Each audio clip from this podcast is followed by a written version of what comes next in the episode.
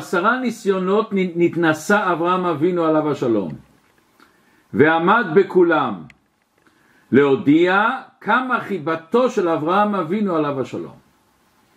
השאלה הראשונה, למה 10 דווקא? עושים פעם אחת ניסיון, 2 פעמים ניסיונות. ויש כאן עוד שאלה עקרונית. אנחנו עושים ניסיונות לפועל שאני מכניס בעבודה שאני לא בטוח שהוא ישר. אז אני שם מתחת לשולחן איזה סכום כסף, אני בודק אותו. אבל הקדוש ברוך הוא יודע אם בן אדם הוא אמיתי או לא אמיתי. אז למה הקדוש ברוך הוא צריך לעשות ניסיונות לבן אדם? הרי השם גלוי וידוע לפניו כל מה שקורה לבן אדם פנימה. אנחנו לפעמים עושים ניסיונות לבדוק. ויש כזאת בדיחה שפעם אחת אישה לקחה עוזרת ורצתה לבדוק אותה אם היא אמיתית, ישרה או לא, אז היא שמה לה מתחת למיטה 10 יורו, לראות אם היא תחזיר. ואומרת לה להיכנס לחדר שינה, לנקות את כל החדר. אחרי קצת זמן העוזרת הזאת באה לבעלת הבית, מביאה לה 20 יורו, אומר מצאתי את זה מתחת למיטה. והיא עבדה את כל הזמן שהיא עבדה, ואחרי זה אומרת בעלת הבית, את פועלת מאוד טובה, אני רוצה לקחת אותך באופן קבוע. אומרת לה עוזרת, אני מצטערת, אני לא יכולה לעבוד. למה את לא יכולה לעבוד אצלי? אני עוברת רק אצל אנשים ישרים. אני לא ישרה? אומרת כן. את שמת לי 10 יורו, נתתי לך 20 יורו, ואני בדקתי אותך ולקחת את הכסף. עוד שאלה עצומה, מה זה שייך לפרקי אבות? אנחנו כבר דיברנו כמה פעמים שפרקי אבות זה עניין של עבודת המידות. עניין איך שבן אדם מזכך את עצמו. ושהקדוש ברוך הוא 10 ניסיונות לאברהם אבינו, זה מעניין, אבל זה עניין היסטורי, מה זה שייך בשבילנו? קושיה האחרונה, והיא בעצם הנקודה של השיעור שלנו, הרמב"ן אומר דבר, משפט נוראי. הרמב"ן אומר, תכלית בריאת האדם הוא הניסיונות. זאת אומרת, אם בן אדם שומר תורה מצוות, שומר שבת, אוכל כשר, מניח תפילין כל יום, כל המצוות הוא עושה, אבל הוא לא עומד בניסיונות, זה לא, הוא לא קיים את תכלית בריאת האדם. אנחנו בפעם האחרונה שוחחנו על מידת החסד וגבורה. היום נמשיך הלאה, נצח והוד. מה זה נצח? אז שאומרים לנו את המילה הנצח, מיד מצלצל אצלנו עניין של נצחיות. דבר שנשאר לעולם ועד. נצח ישראל, עם ישראל זה עם הנצח. עוד ביאור למילה נצח, מלשון דבר שהוא בהתמדה. מידת הנצח, אדם שהולך עם דברים מסוימים עד הסוף. התמדה, עקביות, דביקות במטרה. יש לו סבלנות בכדי להגיע למטרה. הוא מוכן לקחת שלב הרבה שנים בכדי להגיע למטרה שלו. והמילה הסבלנות, השורש שלה זה סמך בית למד, זה עוד משהו, סבל. הוא מוכן לסבול בכדי להגיע למטרה שלו. יש לו החלטיות, הוא הולך עד הסוף, והוא לוקח את הזמן עד שהוא מגיע. העקשנות שלו היא להגשים את הרצון.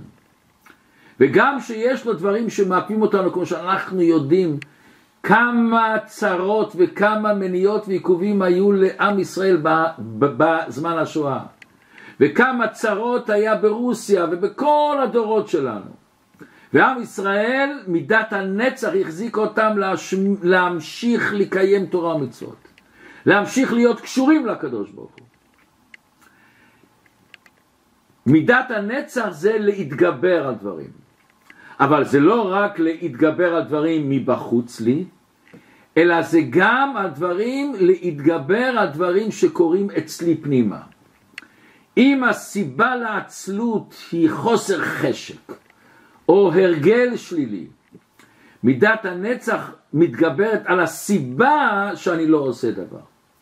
ועמידת הנצח היא מעוררת אצלי כוחות פנימיים שיכולים להתגבר על העצלות, על החוסר רגש, על החוסר התלהבות.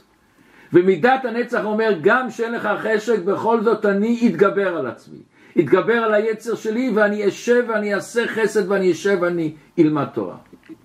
לכן מוסבר בכל הספרים שמידת הנצח היא מידה שיכולה להתגבר על כל המידות. אנחנו מכירים שהמלך הולך למלחמה והוא רוצה לנצח, הוא מבזבז את כל האוצרות הכי גדולים שלו. למה? הוא הולך עד הסוף. אבל כמו בכל מידה ומידה ששוחחנו פעם שעברה, שהמילה מידה, למה זה מגדיר הרגשה, רגש? מידה זה כמות מסוימת. כל מידה יכולה להיות חיובית ושלילית, זה תלוי במידה, בכמות. גם בנצח יש חיובי ושלילי. הדבר הראשון הכי פשוט, על מה ההרגשה של הניצחון שלי? האם העקביות שלי לדבר טוב, או חס ושלום מידת הנצח שלי לדבר רע? יש לפעמים אדם עקשן עד הסוף לדברים שליליים. יש עוד נקודה, מה דוחף אותי, מה מניע את הנצח שלי?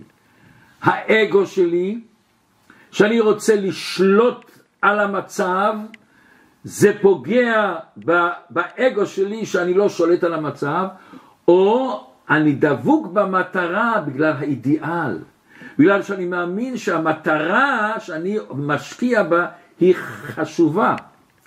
אני מאמין בתורה ומצוות, לכן אני משקיע בתוך התורה ומצוות. נצח זה יכול להיות לדברים טובים, אבל גם אז שאני מנצח לדברים טובים, אני צריך להיזהר מאוד שהנצח הזה לא יהיה מצד חוסר גמישות. לפעמים במידת הנצח אני רוצה כל כך שהבן שלי ילמד תורה, אני הורס אותו, אני שולט אותו. אני מכריח אותו לעשות דבר, והמטרה היא שלי טובה מאוד, לא מטרה לא טובה. אבל הדרך, השיטה, איך אני עושה את זה? יש מישהו שאל אצל הרב פעם, שלבן שלו יש שני בעיות, מידת הכעס ומידת השקר. הוא לא אומר אמת בכל פעם. אז הרב אומר, דבר ראשון, לא לדרוש יותר מדי, תעבוד רק על דבר אחד. למה? אז אומר לרב דבר נפלא, הילד שלך שהוא יראה שאתה משקיע בדבר אחד, הוא עוד יותר יתקשר אליך, הוא ירגיש שאתה איתו, שאתה מבין את הבעיה שלו, שאתה לא יכול בבת אחת על שני דברים להיכנס.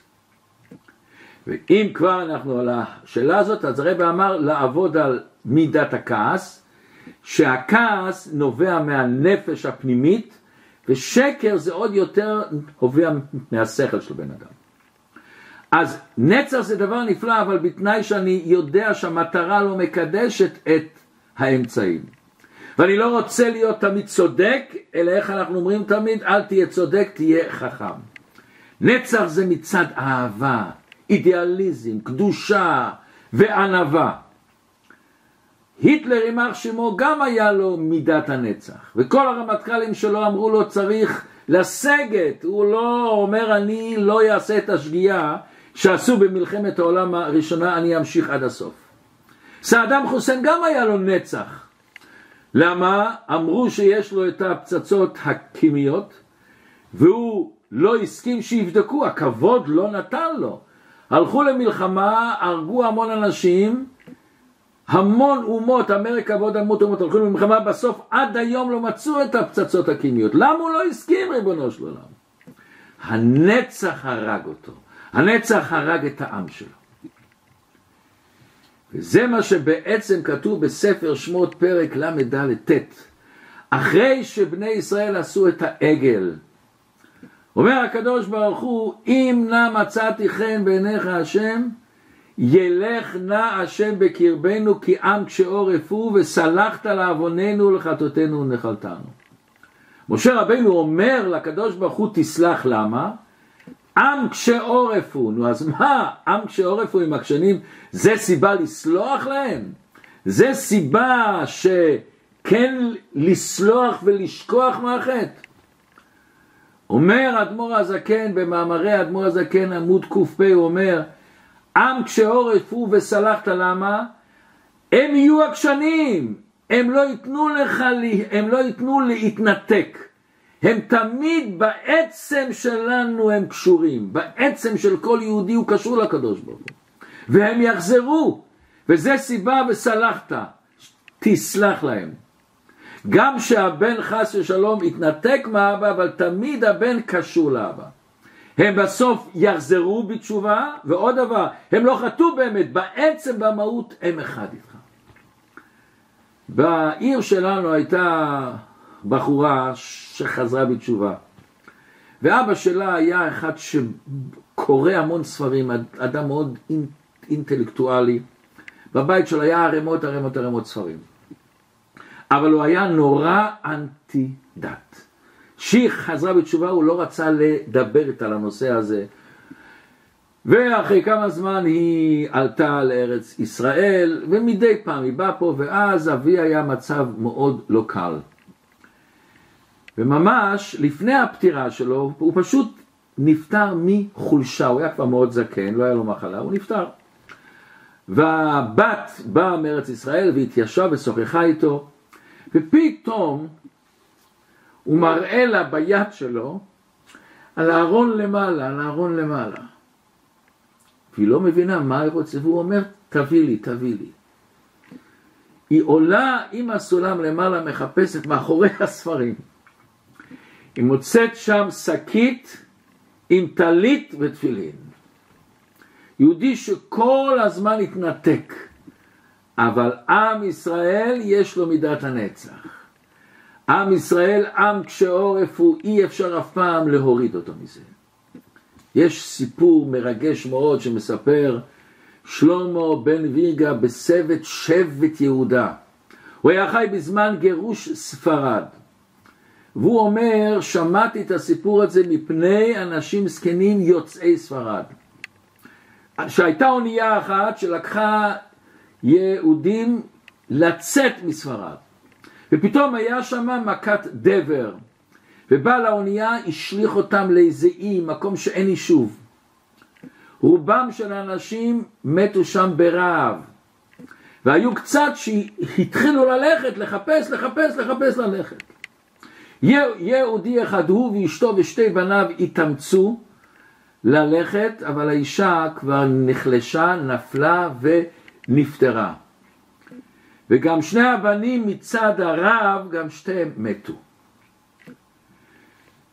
והאיש הזה מרוב הצער קם על רגלה ואמר, ריבונו של עולם, הרבה אתה עושה שאעזוב את האמונה שלי, אבל תדע לך נאמנה שעל כורחם של כל יושבי שמיים, יהודי אני ויהודי אהיה. ולא יועיל כל מה שהבאת אליי ותביא אליי, אני תמיד יישאר יהודי. נצח ישראל לא ישקר ולא ינחם, כי לא אדם הוא להנחם. בפשטות זה הולך על הקדוש ברוך הוא, אבל בחסידות מוסבר שזה הולך על הבן אדם. נצח ישראל, לעם ישראל יש מידת הנצח, הוא לא ישקר אף פעם. הוא לא יתחרט. הוא תמיד יישאר קשור לקדוש ברוך הוא. ועל מי אנחנו סומכים יותר? איזה חבר אנחנו סומכים יותר? החבר הזה שישאר תמיד חבר שלנו. גם כשאין חשק ואין רגש ואין לי המצב רוח ובאתי בצד שמאל היום, תמיד יש את הקשר. הנצח זה על מי שאתה סומך. מוסבר בחסידות שמידת הנצח מגיעה מ עולם הכתר. יש לנו הרי את 10 הכוחות, חוכמה, בינה, דעת, חסד, גבורה, תפארת, נצח, הוד, יסוד ומלכות. כתר זה מעל זה, לכתר אין מידה, מכיוון שכתר זה הרצון שמעל המידות. הנצח, השורש שלו מאוד עמוק, הוא מעל המידות. ולכן מידת הנצח היא מידה שיכולה להתגבר על כל המידות.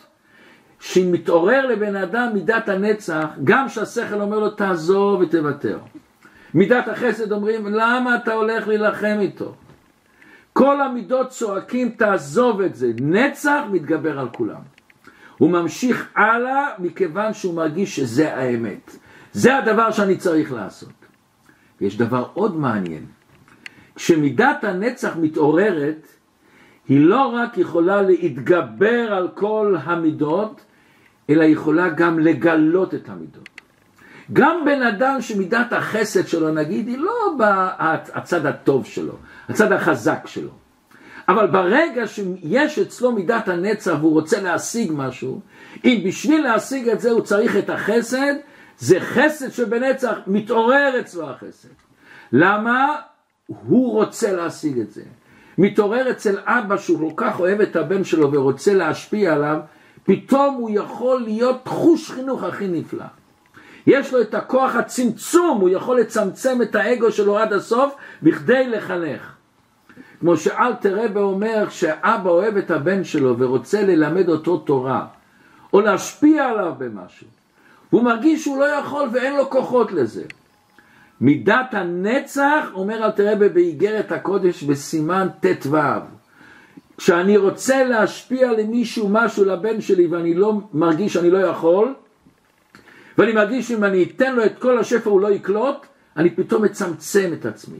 נותן לו בסדר עניין אחרי עניין, דיבור אחרי דיבור. זה מידת הנצח. יכולה לעמוד נגד כל מונע. יכולה להתחזק עם כל המידות. היא יכולה להפעיל את כל המידות. למה? מכיוון שזה השורש שלה הוא בעולם הכתר. מכיוון שהשורש שלה בעולם הכתר יכולה לפעול דברים עצומים. ובואו נראה דבר מעניין מה שכתוב בספר הזוהר. ספר הזוהר אומר שהיה בבית המקדש שני קרובים. אומר הזוהר שני הקרובים הם נצח והוד. מה קשור קרובים לנצח והוד? אז דבר ראשון נלך למידת הנצח ואחרי זה להוד. הקרובים הרי זה היה הדמות של ילד וילדה. הקרובים האלה אם היינו עושים אותם סנטימטר, לא במקום הנכון, או לא לפי המידות הנכונות, זה היה נחשב עבודה זרה. הקרובים האלה, אם היו עושים אותם בבית המקדש, לא בקודש הקודשים שם, זה היה עבודה זרה. אומרת הגמרא שהגויים נכנסו לבית המקדש וראו את הקרובים, הוציאו אותם לרחוב, ואמרו לעם ישראל, אתם צוחקים שאנחנו עובדי עבודה זרה, אתם עובדי עבודה זרה.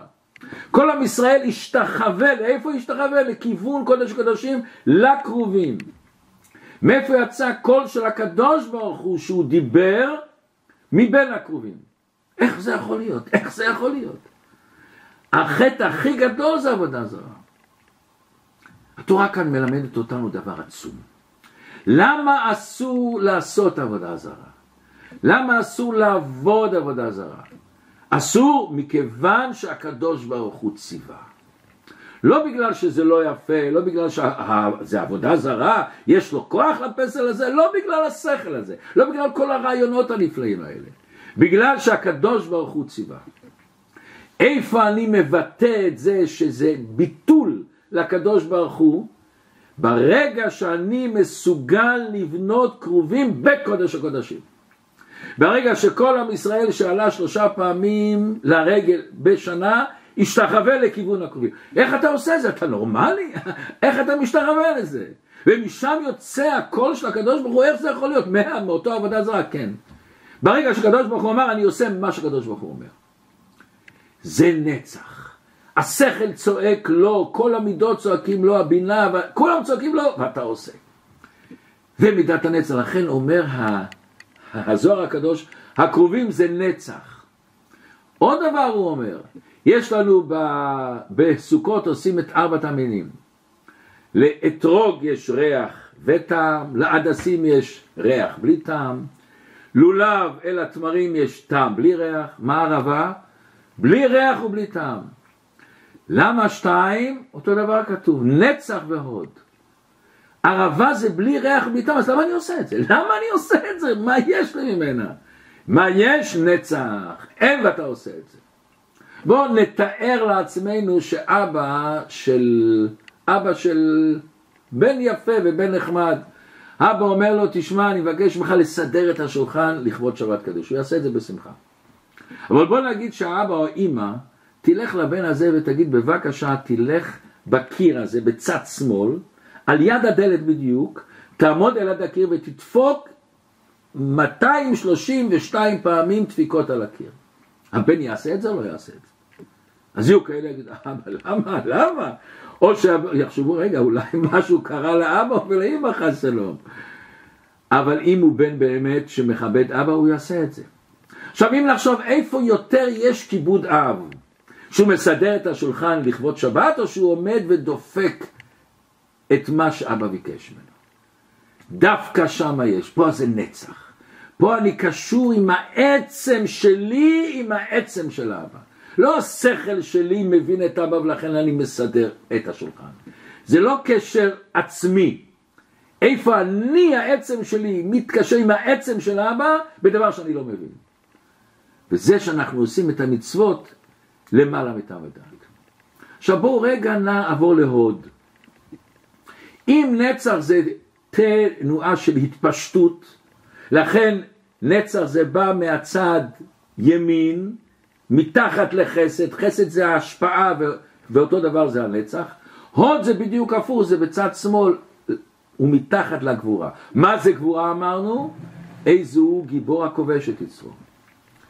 אז הוד זה בדיוק הפוך מנצח. מה המילה הוד? הוד זה בא מהשון הודיה, להודות. לבן אדם יש כוח להודות על הטעויות שהוא עשה. והוא לא מרגיש בזה חולשה, אדרבה, הוא מרגיש בזה עוצמה. ההבדל, יש לי שתי דרכים איך להתמודד עם ניסיונות. שני דרכים איך להתמודד עם בעיות. ולכן זה קשור למשנה שלנו על 10 ניסיונות שלנו. יש לפעמים שיש לך מעצור ניסיון, אתה מתגבר עליו בנצח. אתה כובש אותו, אתה שובר אותו, אתה לוחם איתו, אתה מבטל אותו. יש מצב של הוד, שיש ויכוח לפעמים בין שני אנשים. אז יש לפעמים שאני משתמש עם הנצח ואני חושב אני צריך להעמיד אותו על הטעות. אבל יש לפעמים, ואז אני צריך להתווכח ולשכנע את השני, בכדי לשכנע אותו שהוא לא צודק. אבל יש מצבים שאני צריך להשתמש עם הוד. מה זה הוד? הוד זה אני לא לוחם איתו, אני לוחם עם עצמי. אני אומר לעצמי, זה לא מפריע לי מה שהוא אמר.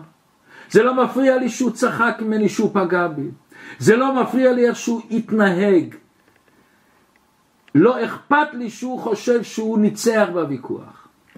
אני מחליט שאפשר לחיות מזה, ואז הבעיה מתמוססת, מתפוררת מאליה. אין מי שלוחם איתך. להילחם תמיד צריך 2. אז שיש לנו הר, יש לי אפשרות אחת לעשות חור בהר, יש לי אפשרות לעקוף את ההר או לנסוע באווירון. בעוד אני מעלה את עצמי, אני לא נשאר באותו מדרגה שהייתי, אני מעלה וממילא הבעיה לא נפגשת לי. זה הכוח של הוד, להודות על הטעויות, להודות על השגיאות, להודות שאני מעל זה, אני מבטל, זה הענבה. ובעצם תמיד ההוד זה הבנזין של הנצח. נצח תמיד מוכרח שמאחריו יש הוד, יש ענבה, יש ביטול. מכיוון שהנצח האמיתי זה לא האגו, מכיוון שאם האגו הוא הנצח, אני הולך לכיוונים מאוד לא טובים. שיש לי את הביטול האמיתי, אז יש את הנצח האמיתי. אני הולך לנצח בגלל אכפת לי הדבר, ולא אכפת לי האגו. אומרת לנו הגמרא, אין העולם מתקיים, אלא בשביל מי שבולם את עצמו בשעת מריבה. שנאמר, תולה ארץ על בלימה, בלימה זה בולם את פיו. אז בהוד יש לנו 2 הסברים. הסבר אחד להודות על השגיאות שעשיתי. ואנחנו יודעים שיהודה זכה במלכות. למה הוא זכה במלכות? הוא הודה בחטא שלו. לעומת שאול שלא הודה בחטא. אז להודות שאתה מודה על חטא שעשית, זה נותן לך את הכוח להיות מלך. אתה לא יכול לשלוט על אחרים אם אתה לא שולט על עצמך. אבל יש עוד, להודות על חסד וטוב שמישהו עשה לי. מודים אנחנו לך, מודים לקדוש ברוך הוא, גם מודים לאנשים על טובות שמסו לנו. ולפעמים לאנשים זה מאוד קשה להודות, למה? יש אנשים שמשום מה הוא חושב, ברגע שאני מודה לשני משהו, אני חייב לו. אז הוא מעליי, אני מתחתיו, כאילו זה מוריד את האגו שלי. יש כזה סיפור נחמד שקרה פה בעיר, שפעם אחת מישהו לימד מישהו אחר שנה שלמה איך לעשות קליבן, איך לעבוד עם יהלומים בלי כסף. ואחרי השנה שהוא כבר ידע את המקצוע, אז אותו הבן אדם שלימד אותו, הביא לו קופסה, אמר לו, זה מתנה בשבילך. אומר, אתה נותן לי מתנה, אני צריך לתת לך מתנה. לא, לא, אני רוצה לתת לך מתנה. הוא פותח, הוא רואה מאפרה, מאפרה עם אבנים קטנים, אתם יודעים, יש כאלה מאפרות עם אבנים קטנים שרוצים לכבות את הסיגריה, מכבים את זה. אז הוא אומר לו, מה זה, מה אתה הבאת לי? הוא אומר לו, אני אגיד לך, פשוט מאוד, אם יבוא זמן שתרצה לזרוק עליי אבנים, שזה יהיה אבנים קטנות. והרבה פעמים אנחנו רואים בחיים שלנו דווקא אנשים שאנחנו עושים להם טובה, דווקא הם לא מחזירים לנו טובה, מכיוון שהם מרגישים איזו התחייבות. אז הוא אומר, השני עשה את זה בשביל כבוד, בשביל להשוויץ בפני כולם, מחפשים להוריד את השני. ולכן, כאשר יש לבן אדם את העוצמה להודות, להודות על השגיאות שלו ולהודות אל השני, הוד כתוב ממתיק דינים. אנחנו עכשיו לפני רבי שמעון בר יוחאי, ל"ג בעומר, הוד שבהוד. וזה הוא אמר, יכולה לי לפתור את כל העולם ממידת הדין, מכיוון שהוא היה הוד שבהוד. והוד שאתה מודה ממתיק את הדינים. לכן כתוב בכל הספרים שמאוד חשוב שבן אדם יודע על הטוב שהשם עושה לו. למה? בכל מידה יש יניקת החיצונים. אבל אני צריך תמיד להודות לקדוש ברוך הוא על כל הטוב שלי, וזה מנקה את כל המניעות והעיכובים. אבל כמו בכל מידה, יש את החיובי ואת השלילה. לפעמים במידת ההוד יותר מדי זה מגביל אותי. זה גורם לי להתפשר על עקרונות. זה גורם לי לשתוק במקום שאני צריך לעשות משהו. אנחנו יודעים שקמצא בר קמצא, כל הסיבה שנחרב בית המקדש מכיוון שהיו חכמים שלא התערבו במקום שהיו צריכים להתערב. יש הרבה אנשים שמרגישים יותר טוב להיות נוטרלי, להיות לא להיכנס לכל דבר. העוד לפעמים גורם לי להיות סגור. העוד לפעמים מוריד את הביטחון העצמי שלי. עוד צריך להיות מתוך שמחה ואהבה. לכן נחזור הקרובים והערבות זה הוד, כמו נצח זה עניין שאני הולך עד הסוף, עוד זה גם אני הולך עד הסוף עם מידת הנצח. למה? יש לי את הביטול. הביטול הזה נותן לבן אדם את העוצמה הגדולה, שאני לא שואל את הקדוש ברוך הוא למה ואיך וכמה, אני ממשיך הלאה. מישהו חרט במחנה ההשמדה, חרט על הקיר, והוא כתב משפט נורא ואיום. הוא כותב, אני מאמין בשמש גם שהיא לא זורחת. אני מאמין באהבה גם שאני לא מרגיש אותה. אני מאמין באלוקים גם שהוא שותק. אנחנו רואים את הניסיון שאנשים עברו בשואה, ויש אנשים שעברו עם כל זה, לא שאלו שאלות והמשיכו הלאה. זה מידת הנצח וזה מידת ההוד. השילוב שלהם, אתה מתבטל לקדוש ברוך הוא. וכאן בואו נגיע למעלה של ניסיונות. לכל בעל חי אין ניסיונות. מכיוון שכל בעל חי הוא מתוכנן בדיוק מה הוא צריך לעשות ואיך לעשות ומתי לעשות וכמה לעשות. יש כזה בעל חי שנקרא ביבר, ויש לו שיניים חדות, הוא נקרא גם הבונה.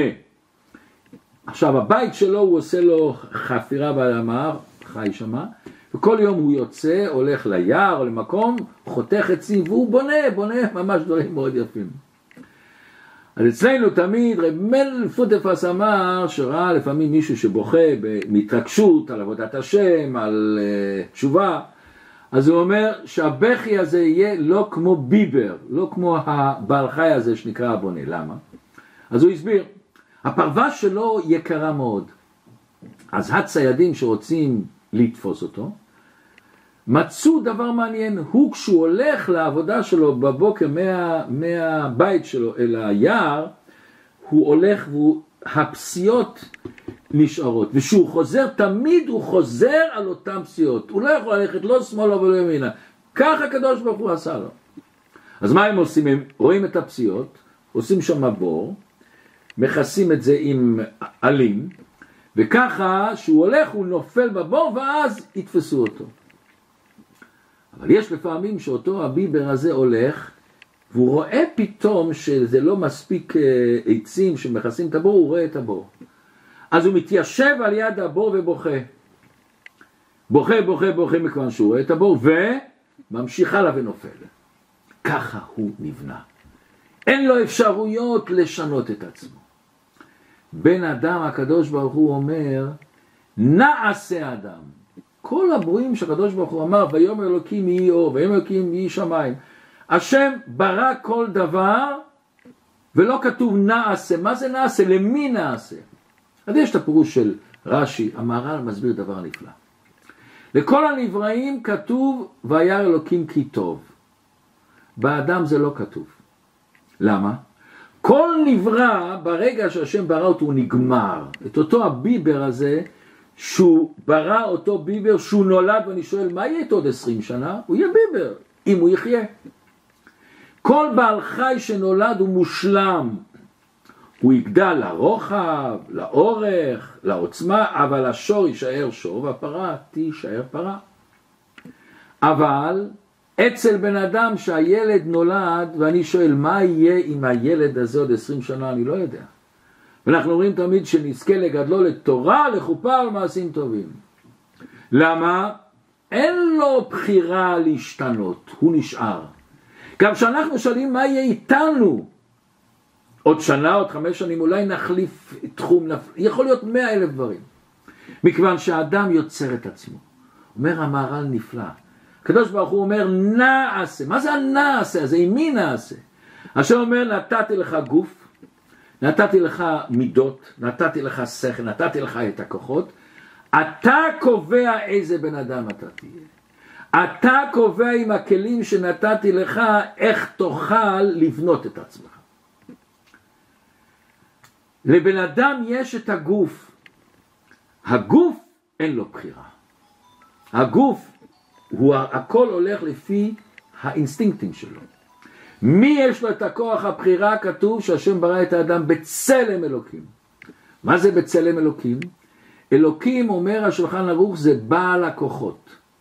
להשם יש את הכוחות. השם ברא בצלם אלוקים, הוא נתן לנו כוח. כשאני יכול להתגבר על המידות שלי, כל מי שמעביר על מידותיו, כל מי שעומד בניסיון, נגעת בנשמה שלך. ושהשם שם לנו איזה ניסיון מסוים, לא חשוב באיזה תחום, בעצם השם נותן לנו את ההזדמנות הנפלאה הזאת, שהיא לגלות את הנשמה שלנו. לכן לא כתוב כי טוב, מכיוון שעוד לא נגמרנו, השם רק ברא את הפוטנציאל שבנו. כשאנחנו מקיימים תורה ומצוות, אני צריך לדעת איפה באמת אני מתחיל לקיים תורה ומצוות. וזה בעצם הבעיה של כולנו. אותם יהודים שהתחנכו וגדלו בבית ששומרי תורה ומצוות. ואז אנחנו אומרים אל עצמנו, אני שומר שבת, מניח, עושה הכל. אבל כל דבר שאני עושה מצד ההרגל, ולא יצאתי מההרגלים שלי, לא עברתי על המידות שלי, על התכונות הנורמליות שלי, לא התחלתי לעבוד את השם. זה העומק של הרמב"ן שהתחלנו בהתחלה, שהוא אומר כל תכלית בריאת האדם הוא בשביל הניסיונות. כל הניסיונות שבאים להרים אותך, אם חס שלום אתה לא עומד בהם, אתה יכול לעשות מצוות, אבל אתה עושה את זה לפי ההרגל. אנחנו מכירים אנשים שחיים בהרחבת הדעת. הייתי פעם בארצות הברית אצל הבן שלי, אז היינו אצל מישהו בבית עצום, וילה עצומה, חצר עצומה, ויש בחוץ 8 מכוניות. אומר לי הבן שלי, הכל שייך לבנק. הבנק לא מכריז עליו פשיטת רגל, הוא לא רוצה להראות שהוא הפסיד כסף, שהבנק הפסיד כסף, אז הוא מחזיק אותו, אבל בעצם זה לא שלו בכלל. כשאנחנו עושים דברים מצד ההרגל שלנו, מצד החינוך שלנו, מצד כל מיני דברים שדוחפים אותנו לעשות את זה, זה כמו שאני עומד על הכיסא ואני אומר, וואו, אני 2.5 מטר. אתה לא 2.5 מטר. זה נקרא מעביר על מידותיו, שאתה יכול לצאת מהגבולות שלך, לצאת מהקופסה שלך. ובואו נלמד גמרא בראש השנה דף י"ז. אומרת הגמרא, כל המעביר על מידותיו מעבירים לו על כל פשעיו. אומרת הגמרא, רב פאפא בא לבקר את רב הונא שהוא היה חולה מסוכן. והוא ראה את המצב שממש היה בקסיסה כמעט. והוא אמר להכין לו את התכריכים, את הדברים שעוטפים את הנפטר אחרי 120 שנה. וקרא נס, ואותו רב הונא התרפא. איך הוא התרפא? אז אומרת הגמרא, למה? שהוא מעביר על מידותיו. ומידה כנגד מידה, כמו שהוא מעביר על מידותיו, ככה הקדוש ברוך הוא מעביר על הגזרה, נגזרה עליו איזה חס שלום מיטה, אבל זה שהוא מעביר על מידותיו, זה עשה שגם הגזרה התבטלה, המידה הזאת שנגזר עליו מיטה, היא התבטלה. אז זה מה שאנחנו צריכים לראות בכל ניסיון, הזדמנות. הזדמנות לגעת בנשמה שלנו, לגעת באלוקות שלנו. לכן ניסיון בא מהמילה נס. נס זה דבר למעלה מהטבע. נס הרים זה השפיץ של ההרים. נס שאני יכול לצאת מהגבלות שלי. פעם נכנסו קבוצה של סטודנטים לרבא. והם אומרים, רבא, שמענו, אומרים לנו שאתה יכול לעשות ניסים. זה נכון? אומר להם, הרבא, גם אתם יכולים לעשות ניסים. איך? אתם לא מניחים תפילין, אבל אם תצאו החוצה ותניחו תפילין, זה הנס, יצאתם מהגבלות שלה. כל אחד מאיתנו יכול לעשות את הנס. ובואו נגמור את הנושא הזה בסיפור חסידי. פעם בא אחד לאיזה רבא ואמר לרבא, רבא, יש לי מידת הכעס, אני לא יודע איך להשתלט עליה. אומר לרבא, זו שאלה מאוד טובה, צא החוצה, תשב בחדר השני, ואני אחשוב מה להגיד לך. ואז, כשהוא הולך החוצה, הרב קורא אל הגבאי שלו, ואומר לו, תשאיר את הדלת קצת פתוחה. פותח בעדינות, שהשני לא רואה שהדלת נפתחה. ואז הוא אומר לו, תשמע, לך תגיד לבן אדם הזה, אם הוא רוצה כוס קפה. ואם הוא יגיד לך, אני לא רוצה, אתה תגיד, אני רוצה להביא לך. וכשתביא לו את הכוס קפה, תעשה כאילו בלי כוונה, זה נשפך עליך, עליו. ואז תגיד לו, יו, אני מצא, אני מיד הולך להביא מגבת, לנגב אותך. תביא את המגבת, וכשתתחיל לנגב אותו, תיתן לו דחיפה ככה, שיפול מהכיסא. כן רב, כן, כך תעשה. אוקיי, הוא עשה את זה. ואז הוא אומר לו, אני רוצה להביא לך כוס קפה. לא, אני לא רוצה כוס קפה. לא, אני רוצה להביא לך את הכוס קפה. ואז בלי כוונה הוא שופך לו את הכוס קפה על המכנסיים והתלכלך. הוא אומר, יו, סליחה. הוא אומר לו, לא קרה שום דבר, זה בסדר. לא, אני צריך להביא לך מגבת. מיד רץ מביא מגבת. הוא אומר לו, לא צריך, לא, הביא לו מגבת. ואז הוא מתחיל לייבש אותו, ואז הוא דוחף אותו והוא נופל. הוא, סליחה, לא קרה שום דבר. טוב. הוא נכנס לרבא, הוא אומר לרבא, נו, מה יצא? אז רבא אומר לו, אני ראיתי עכשיו שלא כעסת, שלא התגברת על הכעס שלך. הוא אומר, כן רבא, אני אגיד את האמת, אני שמעתי שאתה אומר לו, תבדוק אותי. אומר לרבא, כל פעם שהשם שם אותך בניסיון, תלמד, תשמע את הקדוש ברוך הוא שאומר בוא נבדוק אותו,